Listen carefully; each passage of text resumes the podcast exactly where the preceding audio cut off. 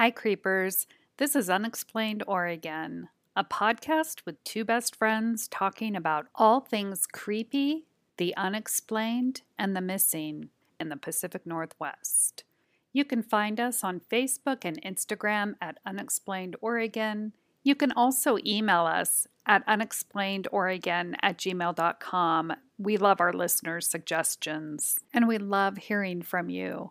That reminds me if you're a friend of the podcast and you want more people to find out about us, can you take a minute to go on Apple Podcast and give us a good rating?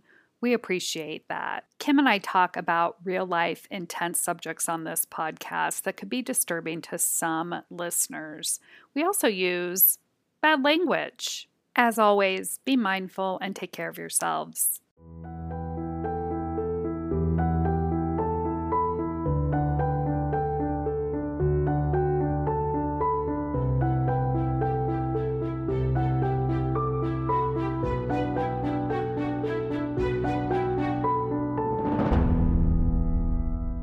Welcome back, creepers. We're back for another episode of Unexplained Oregon. How are you, Christine? I'm doing really, really good, Kim. So glad to be Good. here with you as usual. Yeah, I'm really excited to be on here today. Today, we're going to talk about uh, some dead bodies found in Oregon, and then we're also going to tie in some listener emails that we've received. So that's always exciting for us. Definitely, definitely. I mean, we want to start out, of course, saying that, you know, there could be information that we're sharing in this episode that some people might find disturbing or triggering.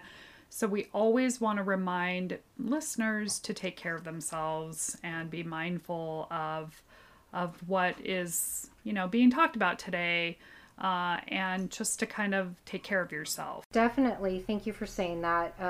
Um, I think we do a good job of reminding our listeners when we have some disturbing things to talk about, which is almost every episode. But definitely, we're going to touch base a little bit on self care in this episode for, you know, the people that find the things in the woods that we're going to discuss and and so that's always disturbing we're also going to touch base on um, a child again and, and rehash an episode that we talked about last season. So, um, yes, thanks for the reminder. Definite self care. Uh, you know, self care for me is getting out there and digging in the dirt.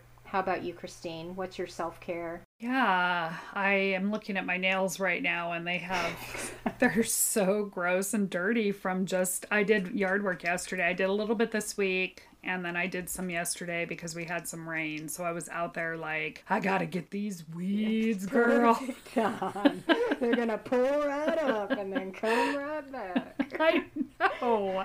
I'm going to pull it up just so they can come right back again. That's really Uh, the because truth. Because you don't want to spray No. Roundup. Oh, no. Because Roundup's bad. Yeah. So Yeah. It's just, I know, we have this area in our driveway where I probably, you know, Roundup would do the trick, but I'm not going to go out there and spray it. So I'm out there pulling them every Good. couple months Every month, I feel like it's some self care. this uh as soon as like spring hits it's like uh you work through one area and then you get to the next and the other area is full of weeds again like you get to enjoy it for like a day so But hopefully you have your headphones on while you're out there, you know, digging in the dirt and you're listening to some unexplained Oregon. Uh, and we know that people are listening because they're leaving us reviews, right? So we have a little plan. And why don't you tell our listeners what our plan is? well we appreciate the people that uh that take the time to get on there and leave a five star review that means a lot to us uh and we have a sticker for you So we want to send you an Unexplained Oregon sticker. If you leave a five star review, uh, send us an email uh, and we'll we'll send you a sticker. And if you want a sticker from from us, send us an email and and we'll send one to you anyway. Like we've got these cool stickers. We're excited to share them. Uh, Awesome. Yeah, Awesome. we love those Well- five star reviews. yes, and we love stickers. So let's do it. Yeah.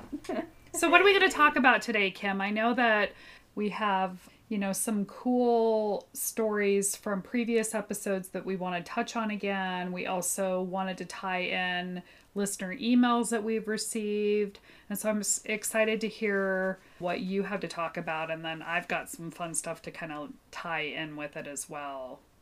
Perfect. Yeah. So we've talked about how, uh, you know, Oregon is basically made up of forest land, right? There's 30 million acres of forest land in Oregon, and that breeds this uh, mystery backdrop for, you know, things that are just left in the woods, and that disturbingly includes dead bodies. So we're going to just uh, touch base on a couple cases that we've covered before. You know, of course, go back and listen to our first season in the very early early production stages we covered the Cowden family murder, a very disturbing case down in southern Oregon. This family was found months later after they disappeared in the woods. Last season we also covered uh, some cases on some John and Jane Does that were found. Mm-hmm. And in mm-hmm. that episode, it's it's a really good episode to go back and listen to. Actually, it's generated a lot of excitement on our Facebook page. So we definitely want to keep bringing this information out there to you. So in that episode, we touched base about a, a really disturbing case of a little little girl Jane Doe. Yeah, is what we called her. Mm-hmm. And what we knew at the time was she was found on December 10th, and that she was found near Lincoln, in Lincoln County, uh, in the Van Duzer Rest area off of Highway 18, which is a little east of Lincoln City. And uh, at that time, when we covered it, they had released released a sketch of the little girl, and they didn't know much information at the time. They were asking for information. So, just recently, as of March, uh, mid March, they released some new information on this case. Oh, cool. Okay. So, we definitely want to get this out there for our listeners. Um, they now have an approximate age of the little girl, and this is, you know, trigger warning self care here. She was six, six and a half to ten years old. Okay. So they know that about her. They have about uh, 180 tips that have come in. Mm-hmm uh, from when they asked for information, and they've actually ruled out at least 61 people. Wow. So, yeah, that seemed like a lot, a big number to me to rule out. Mm-hmm. So, um, they also believe that she had died 30 days prior to being dropped at that site. Okay. So, not a lot of information, but definitely something worth definitely telling our listeners about uh, until we know more. We're going to cover this little girl, Jane Doe. It breaks my heart. Uh, uh, go back and look at the sketch. You can find this information out there. Uh, I guess we've made progress that we know her age, mm-hmm. right? And, I can't believe the what they can, yeah, what they can find out too. I mean, obviously, but like just that additional information, you know, could be really helpful to discovering who she is. Definitely. So we'll put some information out there on our social media, um, some tip line information, of course, if anybody has, you know, anything additional uh, you'd want to call the tip line. So along with that, you know, this year they, uh, I was reading about, of course, you know, once we decide what we're going to cover here, we start, you know, researching. And um, on January 8th, of this year, reported by KGW8 News, a timber crew found skeletal human remains in a remote wilderness area southeast of Molalla. Uh, I guess the crew was planting trees in a steep ravine off of a private road when they found these remains. And at the time they released this information, they had no idea. Uh, I, I found it fascinating, one, because my mind went immediately to the timber crew that found these remains, right? Sure. talking about self care, it's like, wow, that would be so disturbing. And I think everybody knows how disturbing I find it. Like, there was some choice words that I had in our Cowden episode that people didn't appreciate. but when they found the bodies, it was really friggin' disturbing. So I just, my mind goes to you know, when you do, when you are the person to find these disturbing remains, wow, what does that do to you? You're, you know, hopefully you have people to talk to and you can work through it. Uh, but since they release that release that information, they have some new info on that case that I find is very interesting. Uh, they have since found out that the remains were from a man missing since 1979. Oh wow! So really long time. Uh, they know his name. His name was Kenneth Lee Ball, Bell, and he was 22 years old when he went missing. Hmm. Really sad. Um, investigators believe that he vanished while traveling from the Bay Area to wa- to Washington to visit some family. Um, when they found Kenneth's remains, they found partial human remains of a skull, articles of clothing, one low top sneaker, and one ring.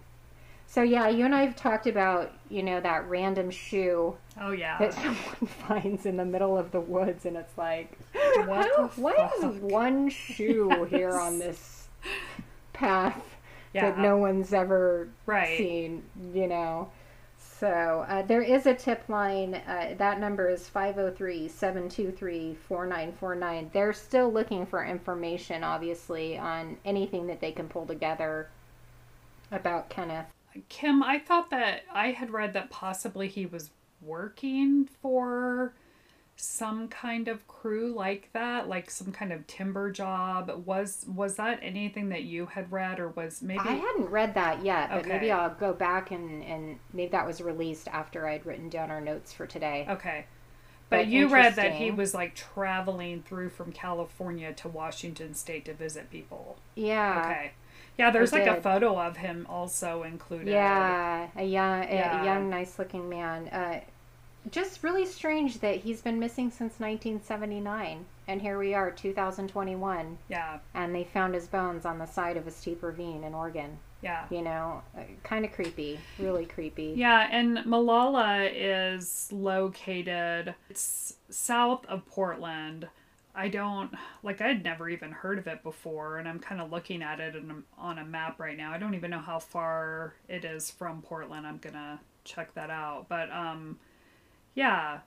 Is there anything else that we found out about that area that So yeah, definitely Molalla, Oregon is pretty familiar in reading about dead bodies. Uh, this is a disturbing case that I read about in 1989. Dayton Leroy Rogers was convicted of killing seven women, Oh my. and um, he did that in the Molalla Forest. Oh, okay. Uh, yeah, and you know, very disturbing what I'm about to tell you okay. and uh, I'm laughing because I'm trying. I'm, I'm trying not to use my choice half bomb in describing it. Okay. So I won't.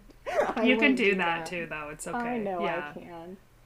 Um, but this creep, Dayton Leroy Rogers, used a hacksaw to cut off two of the women's feet and was said to have gutted another from sternum to pelvis. Oh my. Yeah. Uh, his original sentence was death, and that was actually overturned, but then a final death sentence was implaced upon him uh, in 2015. So he is currently serving, you know, his time for these crimes. Total creep.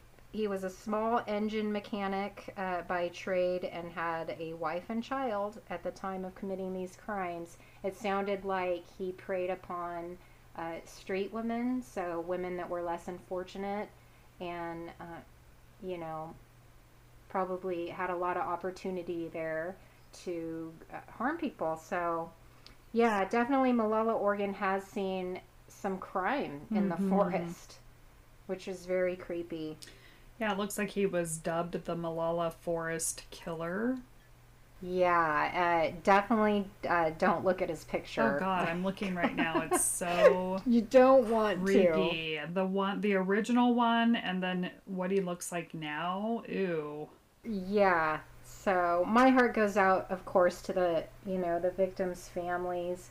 How friggin' horrible would it be, you know, one to know that your family member went missing and was harmed, but to be gutted from you know sternum to pelvis in the middle of the forest. I mean, just it's horrible. But luckily, he was you know found guilty, and and he's serving his time for his crime, right?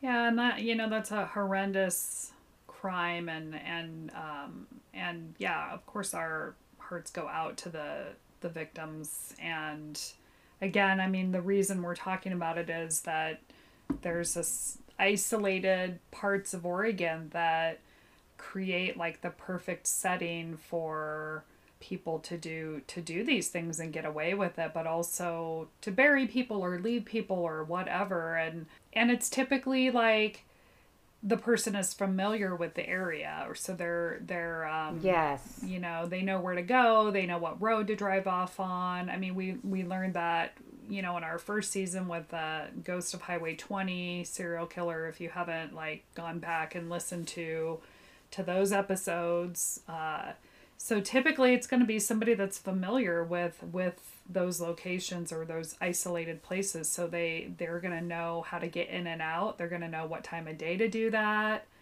uh, who's around there that could see them or not see them. So it's it's tragic very tragic.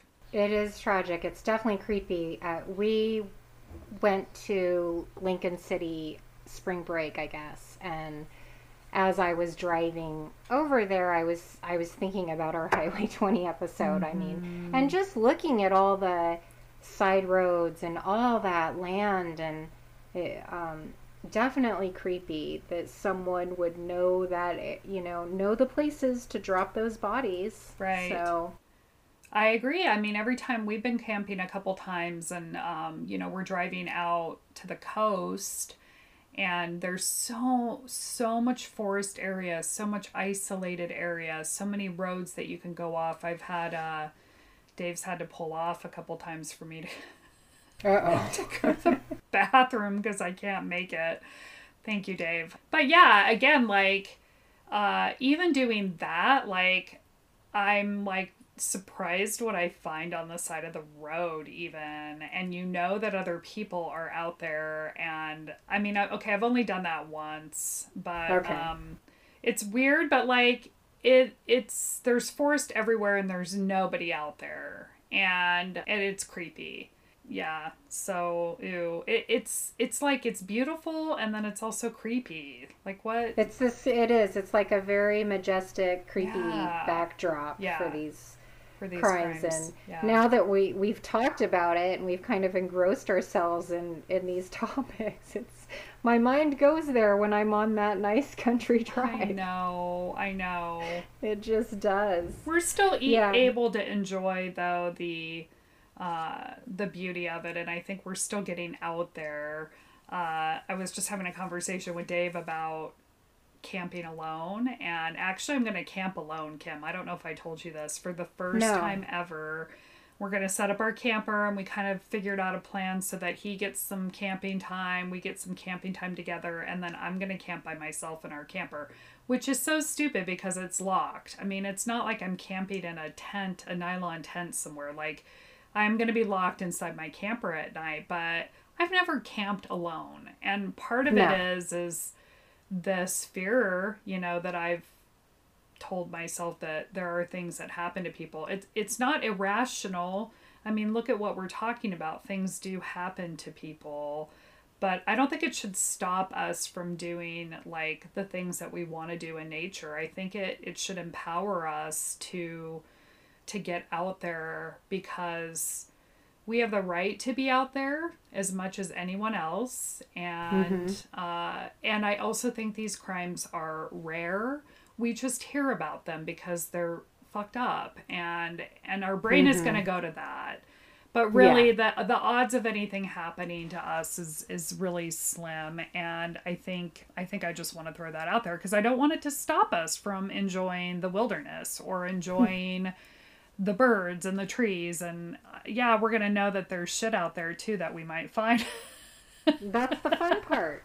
Go out there and try to find it. Go out and try to find the shoe. Yeah. No but just back to your camping adventure. Are you going to camp like uh off-road camp? Like we're no, we're gonna go to is? no, no, no, no. We're gonna Oh, go to okay. Lost Creek, which you and I were talking earlier, is where you know you and Dan were talking about the UFOs and your previous. Yes.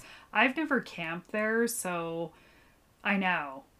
Uh, Wow. Davis camped there, and and he's really excited because he was like, "Yeah, this is where you know Kim and Dan camped," and so we're gonna go there, and I'll keep you posted. I'll I'll take some pictures and maybe record from our location, but it's a very like populated area. This isn't, Yeah. you know, this isn't going to be me like backpacking in anywhere by myself yet. I'm not Okay. opposed to this. Like at some point in my life, I want to do that. I want to be able to stay somewhere by myself and say I did it. You're crazy, girl. I know. I'm too scared of the dark. I I, know. need someone there holding me. Like seriously. I, I said I want to do it, and I know like uh, it's on a spectrum. Like I know that just starting out doing this is a great first step. Going, you know, backpacking and like camping in the wilderness, and then maybe doing it by myself at some point. Like I'm building up to it, so Yeah. I'll keep you posted on I'm the so outcome. proud of you. Thanks. I'm crazy. Crazy girl.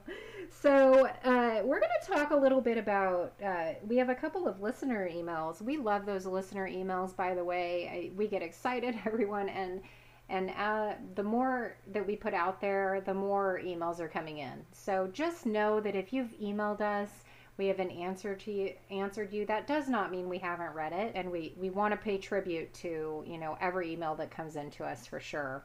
The positive ones, right? The ones that Yeah, love us I'm- from our creeper family. we get good feedback mostly like it it's been a positive thing and we've asked people to to email stories or ideas uh, and we did get one from a listener that sent uh, she sent an article about a veteran that was actually found uh, in oregon uh, who had disappeared 42 years ago and so I thought this was kind of interesting and, and thought we could talk about it and share it. So, this article was from February 15th, 2020, from the website Stars and Stripes, which is like a military website, you know, that covers kind of military topics and issues. But apparently in Portland, Oregon, uh, on September 14th, 1979, two hikers discovered human remains off the steep trails near Multnomah Falls. They found a partial skeleton, eyeglasses, a leather jacket, hiking boots, and a baseball cap printed with the letters NT. Based on the bones and hair found at the scene, investigators determined the body likely belonged to a man between 20 and 35 years old with a thick, curly beard. Hmm. A news brief that ran in the Oregonian noted that the remains had been exposed to the elements for quite some time.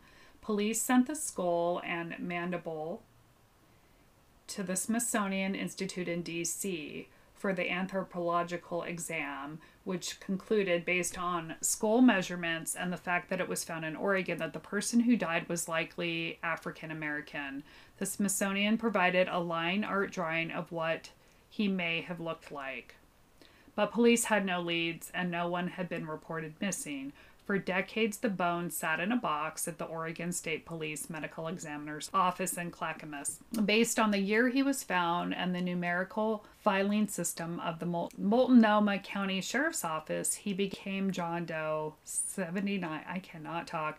79 mm-hmm. 1862. There are hmm. more than 150 unidentified skeletal remain case remains cases in Oregon, at least one in all 36 counties. But Oregon State Police have a new tool to revisit these cold cases online ge- genealogy research. So, I mean, this ties in really well to what we've talked about before with uh, Finley Creek. And, you know, we talked a little bit in that episode about what happens to like the bones and the process of all of Yeah. this. And, and so this kind of ties back, and this is actually a great article.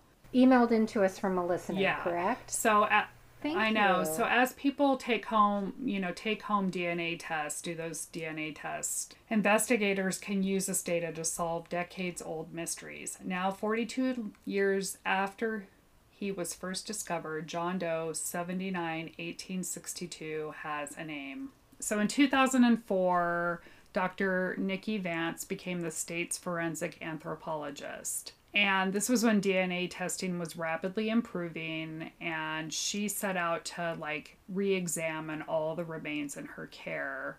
They sent the bones to a lab in Texas and they were able to extract the DNA. And then they put the information into CODIS uh, and, and into um, the DNA index system that has been maintained by the FBI.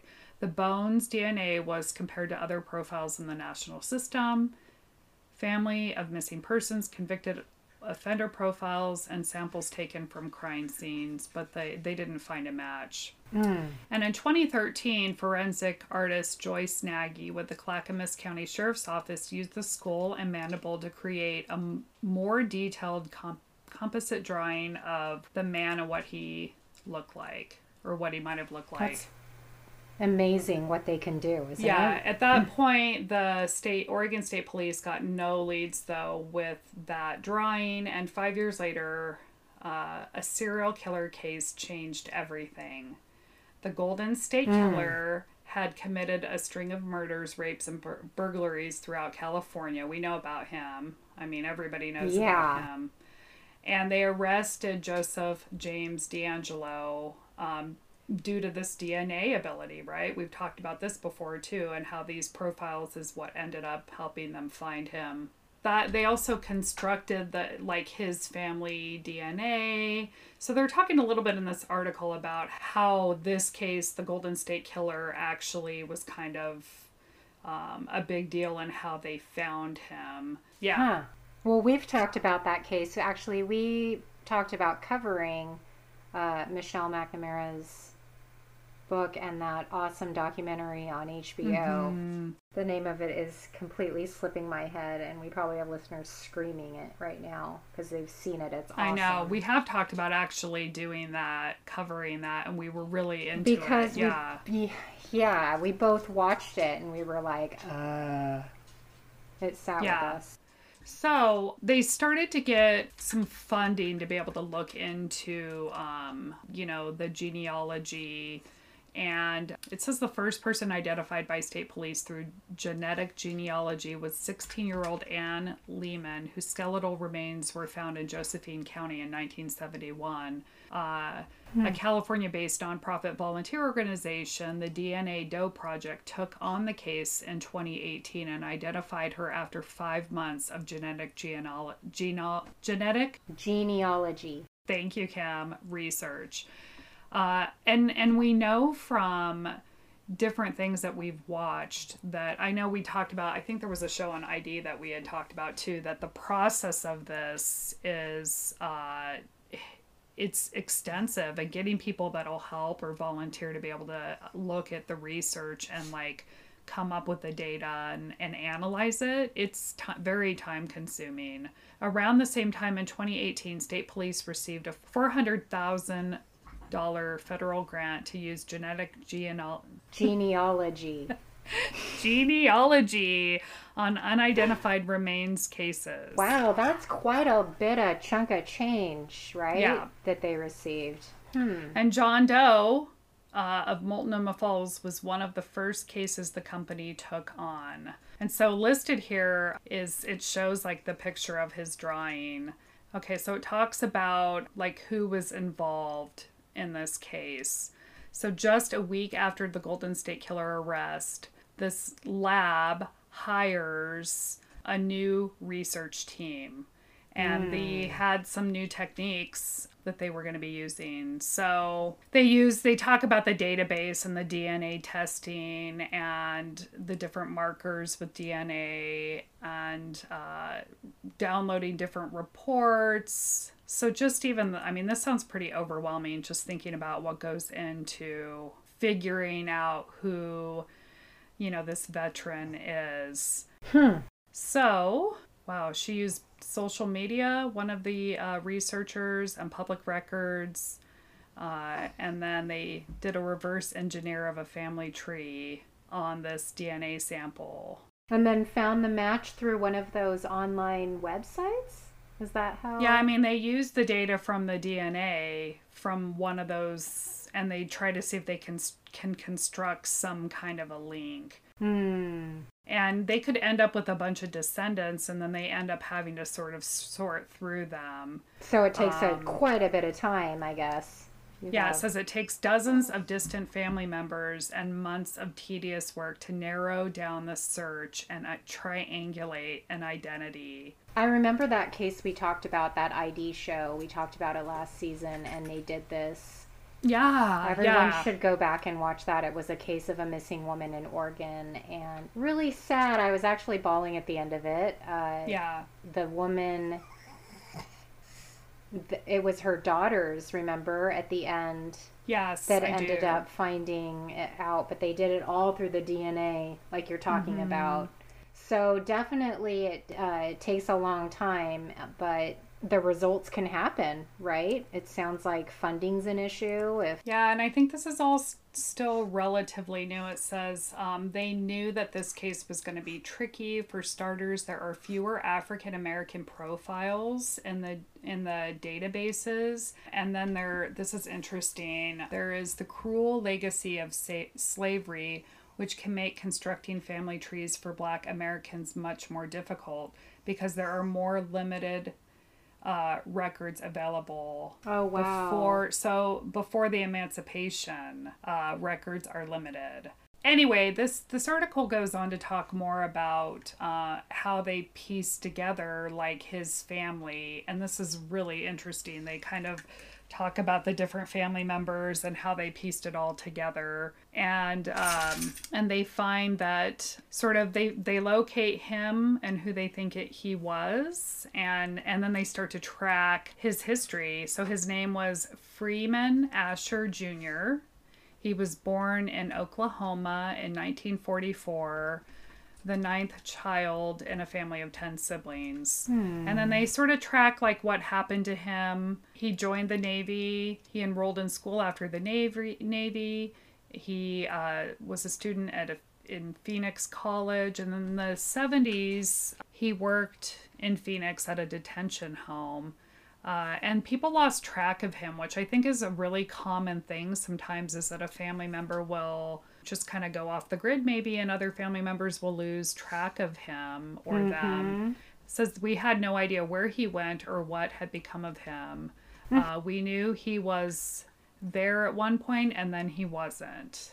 that's sad. I know, I know. So then his remains were found, and maybe another, fa- it looks like another family member died in 1988. So at that point, they tried tracking him down. Uh, they had his social security number and contacted the Red Cross, which helps actually with families of veterans find missing relatives. I did not Oh, know that. I didn't either. They learned Asher hadn't tried to access any veterans benefits, but they didn't think he was dead. They made it sound like apparently that he didn't really want to be contacted. That was the impression that the families got. So they probably thought that he was still alive. And that was the case with that woman in that ID show. She had Mm-hmm. she had been estranged from a lot of people in her life, and they just they just assumed she wasn't you know around. Yeah, yeah. And this is the niece talking in this uh, article. She said that they knew that he had never been married and he never had children, which kind of also plays into like no one really tracking him either. Like if you have a family or a wife or you know significant under, other you're going to have somebody paying attention or tracking you. And in this case he he didn't have that. The niece says that she has no idea what nt may have stood for on his hat or why he might have even been in multnomah falls. That's weird. she said when they said they found him on a trail i'm going trail? It didn't even sound like him but who knows? Uh, he would have been around 34 years old when he died uh, and and the niece says that you know it's really good for closure but it was also very painful because he died out there in the elements. It's just really sad. He was so young. My grand my grandmother god rest her soul wondered what happened to him. Then i couldn't sleep at night when i first knew. It's kind of like it just happened. Hmm. That's sad. We talk about Yeah. these cases that never go away for people. Like Yeah. Carolyn, her mom, Leona. I mean, this is never going to go away. She has to keep this information out there, you know? Yeah. So at least they got peace and they, you know, found some kind. Sounds like they're trying to get some kind of closure with this information, and uh, good that they worked with the Oregonian and getting the information out there about the DNA. I find it fascinating all the work that goes into DNA and stuff, you know, in determining a crime and just even that sketch that they release out there of the little girl Jane Doe. I mean, they Yeah. you know, just by her remains and um, doing some research, they they can release a sketch of what they believe she looks like. That's pretty amazing. Yeah, and I was listening to a podcast yesterday about missing people in Washington State, and they had a, a forensic artist on there talk that she looks at the skull and she really examines it. And she was talking about each skull is unique. Like, even though we are all like, it's basically the same each one of us has a very unique and and it's not symmetr perfectly symmetrical. So she really looks and touches and like investigates the skull so that she can represent you know the uniqueness in each one of her drawings. That's Uh, interesting. Did I ever tell you I was getting my hair done uh, with someone new, and so she had never like washed my hair, and she's like, "You have a little indention in the back." she's like, "What is this?" And she's like, "Is that just that just must be a Kim thing?" And ever since she has said that, like, I'll I'm I like feel it, and I'm like, "That's weird." weird I have a weird. Hopefully, that wasn't because I was abducted by an alien and they implanted something in there. oh my goodness well that's always a possibility from uh, lost creek It but uh, this article ends talking about uh, how they had found a skele- skeletonized foot in a boot in southern Oregon, and and this um, investigator doesn't have any more of the body parts, so he took that to the forensic artist and gave the DNA sample to the investigators, the researchers, so they can determine the person's gender, eye color, hair color, and skin color. wow. Um, because the DNA is going to give them, you know, a wealth of information that they would never be able to look at just by looking at the bones.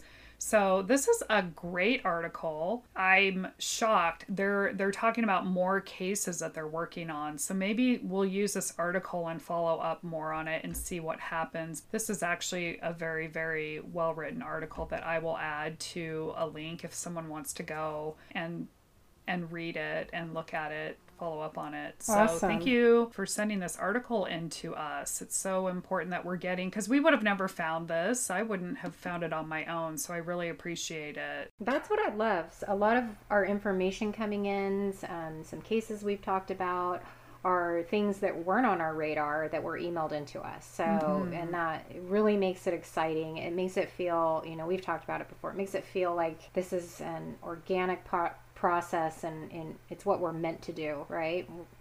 So, uh, Definitely. we were going to talk a little bit more about another follow up email we got, right? Yeah, so this this goes back a few months ago. Uh, I had been talking to a coworker at just about the podcast as like a fun thing that you and I had been doing, and uh, and had just mentioned because we had just finished up sharing like our our cattle and crop episode. And so if you haven't listened to that one, go back and uh, and listen. That that one was pertaining to the cattle mutilations that have gone on throughout the state. And so my coworker sent me an email about his experience with cattle mutilations in the state of Idaho. Yeah, we've had this email and I have been like curious about what to kind of do with it because I wasn't sure if I wanted to read the whole thing or just kind of touch on what it was. And I think I'm just going to touch on sort of what went on in the state of Idaho with cattle, cattle mutilations is very similar to what's been going on in Oregon. And we knew that from our episode. But at this particular time and year, it had been linked to like what they believed were satanic rituals and uh, and so at the time that my coworker, he was with law enforcement, and they came back on the scene in 2010 to do sort of a cold case investigation around it. So he gave us gave me a little bit of information on uh, what they believed to be sort of a satanic group of people that were, you know, worshiping Satan or performing rituals, and that they were tied to these mutilations happening, and that there was potentially even a murder of one of their members that had occurred. And the email didn't give me a lot of information in terms of things that I could look up and find, uh, but it definitely like contributed to what is happening in Idaho that is similar to what happened or is happening, by the way, currently here in Oregon, because I want to talk to you about that, Kim. Okay. Uh, but I appreciate my coworker sending me this pretty lengthy email with with kind of a different perspective that at it sounds like they really believe that the mutilations happening, at least in this place in Idaho, were linked to like satanic rituals and and like this whole story of a murder of one of their members, and nothing had ever been solved. It was a really good email, pretty lengthy. I appreciate the input from anybody that has any information, and especially because he was in law enforcement, so mm-hmm. it kind of gives like an an additional insight to sort of the history of even what was going on in Idaho. And this is eastern Idaho. Uh, and the stories were, he says, listed or titled Not a Drop of Blood. Uh, because, of course, these mutilations were really impacting the farmers, they were losing money. Uh, but there was just not a lot of evidence as to what was really going on. I just wanted to, to mention the email, kind of add in the uh, the aspect of the like cult rituals or the mm-hmm. satanic rituals. And we talked about going down that track in terms of like satanic panic and what was going on in the 80s and and probably even part of the 90s where we really latched onto the idea of like the cult, you know, sat- Satan and and people out in the woods doing, you know, rituals and is that really happening or are we just blaming Metallica. uh, Yes, we we are. have talked about this. It, and you know what I really love is that when we when we put out that cattles and crop episode, we asked for people's input and their suggestions on what it could be because we're not in any way, shape, or form on here saying you know aliens are doing this to cattle, even though that's what I believe. Uh, it you know I am definitely open to all different theories, you know, of what we put out there. And probably some cattle out there that they have found has been a direct result of, of man doing that, or, you know, and who knows, are they worshiping the devil while they do it? Who knows? Why are they. Why are they choosing cattle? Like you know, maybe, and and we've talked about they're doing it to other animals. We just don't aren't privy to it, right? Uh, these are, you know, there's they have definitely found animal sacrifices in the middle of the woods in weird places, and that probably is attributed to some kind of sa- satanic worship. So, uh, thank you again for emailing that in. I mean, we definitely are open to all theories. It, it, it is it's it's an interesting subject to me. We could talk for hours on it. Still, we could probably go off right now and have a whole other episode uh, we have some new information you said that's you know been released on it. It's Yeah. just fascinating to me though that the blood is gone. Like it's the blood is gone there's no evidence the carcass is deflated like a balloon. Uh, it's just there's just so many aspects of it that if it was man done then dang they're a pretty well organized group of people that have this down to a science whatever the hell they're doing right Yeah, I mean, totally. And I I know that we had we did have another listener email us like a YouTube link uh that kind of I, I started the video on YouTube and I just never followed through because it was definitely more of like a scientific uh you know premise around why this would be happening to the cattle and this listener wanted us to kind of look into that which I totally appreciate uh, because I do for sure. I think we there is definitely a possibility that these are these mutilations or events are happening just part of nature you know that it's like the nature's mm-hmm. process in some to some way or extent the latest report that we found that we felt like we just had to talk about it again and follow up is the Oregonian published on April 23rd more cattle mutilations happening in rural Harney County or that that is where we reported it before. Mm-hmm. um, and we also talked about crook county. I think crook county was is the current one. Harney county was the episode that we did before. The cattle are different. So uh, I don't know if I told you this, Kim, but the the cattle that we talked about in the first episode are bulls, and the cattle that are being uh, mutilated now are uh, beef cattle. So they they're you know I I'm sure that makes a difference in in the value of the cattle and what the cattle are used for and bred for or but it's happening to you know different types of cattle. Hmm. So the article for the from the Oregonian talks about the police being called in because of course the ranchers are finding their cattle with the different parts missing, places cut out cleanly without disturbing other organs. There's no indication of predator activity. And uh, and then of course the scavenging animals have hardly even touched the six cow carcasses found on this one property. Okay. Hmm. Um, so yeah, we talked we based we talked about that right, where other animals that are around won't go near these carcasses, which is not yeah, normal. Right. And again, like what's interesting is you've got like the detectives from the sheriff's offices, you've got like the veterinarian, you know, looking at the um, mutilated cattle afterwards, and you know, they don't know what's going on uh, they're not going to speculate about what's happening, but they're trying to keep an open mind and look at all possibilities. Of course, they talk about in this article how long these mutilations have been going on. They reference Harney County, Wheeler, and and other counties that this has happened to in Eastern Oregon. Uh, and and just how they don't know what is happening and and that's the part that's kind of interesting is they also cite another podcast that is covered this. It's a podcast, I guess, based out of Bend, Oregon. Hmm. I tried to find the episode. It's called Skeptoid.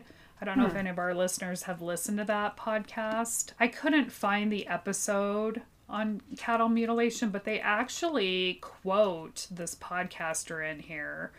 And he says, you know, he poo poos the idea of it being like an extraterrestrial event or any type of even like criminal activity or ritual happening. He says that it's simply like birds or uh, birds. You know, what are they sucking the blood like they're little vampire birds? Like how could a bird do that? Um, like a microorganism getting in there somehow from a bird, or is that what they're talking about? Or he's de- he this this podcast host has put a whole episode together in 2015, which is probably why we can't access it because it's probably in some kind of an archived area mm. or he doesn't have it as available. But um, he read a 28 page search warrant um, from the Crook County case to try to figure out what's going on, apparently.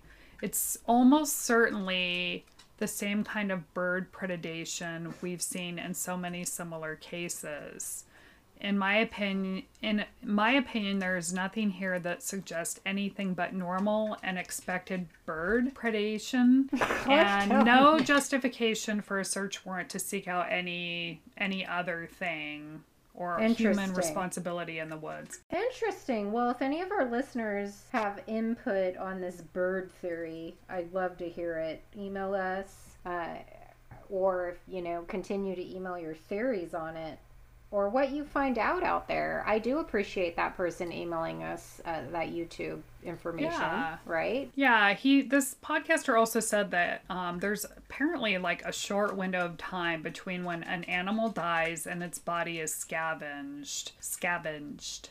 Hmm. Birds and also some insects will always go first for the exposed soft tissue, eyes, tongue, lips, mouth, and genitals.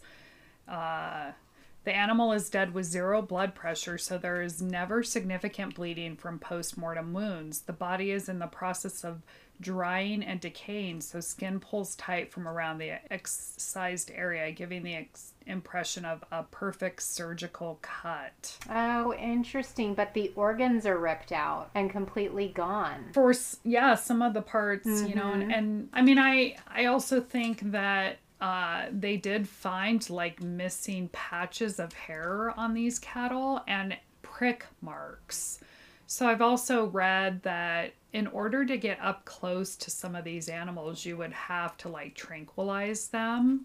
Mm-hmm. So whatever it is that's happening, uh, the fact that you know seasoned investigators, veterinarians, reporters are saying what the fuck is happening? The rancher that's doing this whole the life, ranchers you know, that have had family. yeah. i mean i don't know. I mean it is all tied also into people's property and their livelihood and their income and there's a loss of income there. How we haven't figured this out and the reason we're bringing it up is you know this ties into previous episodes these are this is information additional information we've gotten from listeners but it ties also into what's going on in isolated areas in our state so that's mm-hmm. kind of why we wanted to bring up the cattle mutilations again mm-hmm. uh, it's kind of a weird way to link it all up with the woods and what's happening in our woods but also it's kind of the same premise there are things happening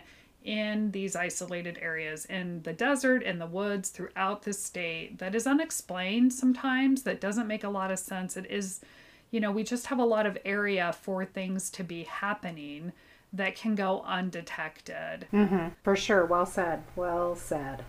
And with that, we have had some listeners email photos of random things that they have found in the woods. So that's we we want more of that. We want yes. your photos if you are out on a hike, if you're out walking your dog, I if you... you took a walk and you took a picture of that creepy little doll on the there was a doll. A there was a one. doll in an alley, and I'm like, what the hell is this doll? Obviously, like a little girl probably dropped her doll, but like I walked back oh, by know. again, and the doll was sitting up against the tree. Shut your mouth.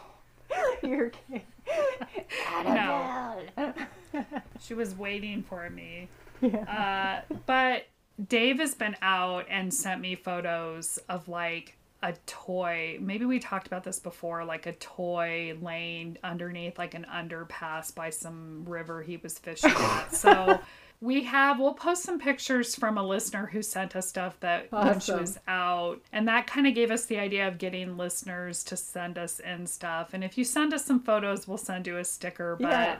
let's get the send us your creepy things that you're finding in the woods i love it i love it uh, so we're gonna just end today's episode, and I'm gonna have uh, Christine. You're gonna read a five star review that we received. Woohoo! Right? I uh, am. And you know, just to touch base on our reviews, you all know that Christine and I this we're not doing this for income. We're doing this for fun and awareness and trying to do something good here.